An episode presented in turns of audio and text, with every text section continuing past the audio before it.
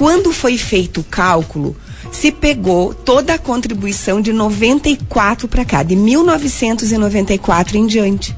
Se esqueceu simplesmente uh, de antes de 94, por uma regra que não era legal, não estava na lei, uh, não foi aceita como legal. Então, o STF disse, de fato, essas pessoas têm direito de buscar aquele período anterior e aí é que entra a ideia do cálculo. Por quê? Se é alguém que tinha uma boa renda, uma alta renda antes de 94, isso vai impactar na média do valor. Por exemplo, se a pessoa é aposentada com 2 mil e ela ganhava bem ou ganhava mais de 2 mil antes de 94, isso pode impactar em 2.200, 2.300 reais. Tem que se fazer o cálculo, sim.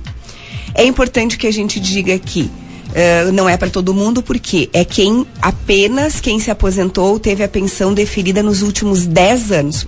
Mas tem esse corte dos 10 anos e é importante que se diga também que a pessoa não recebe todo atrasado. Ela vai receber dos últimos 5 anos apenas. Opa. Porque aí tem uma regra de prescrição. Então, quanto antes as pessoas procurarem, melhor.